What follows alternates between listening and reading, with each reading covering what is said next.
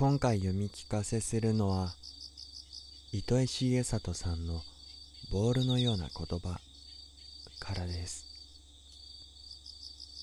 個性的であること。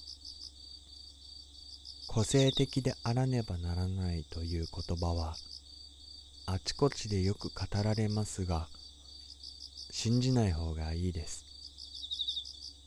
ねばならないからといってどうするんでしょう。個性はついつい現れてしまう。鉛や顔つきのようなものなのです。鉛を身につけるために努力してもしょうがない。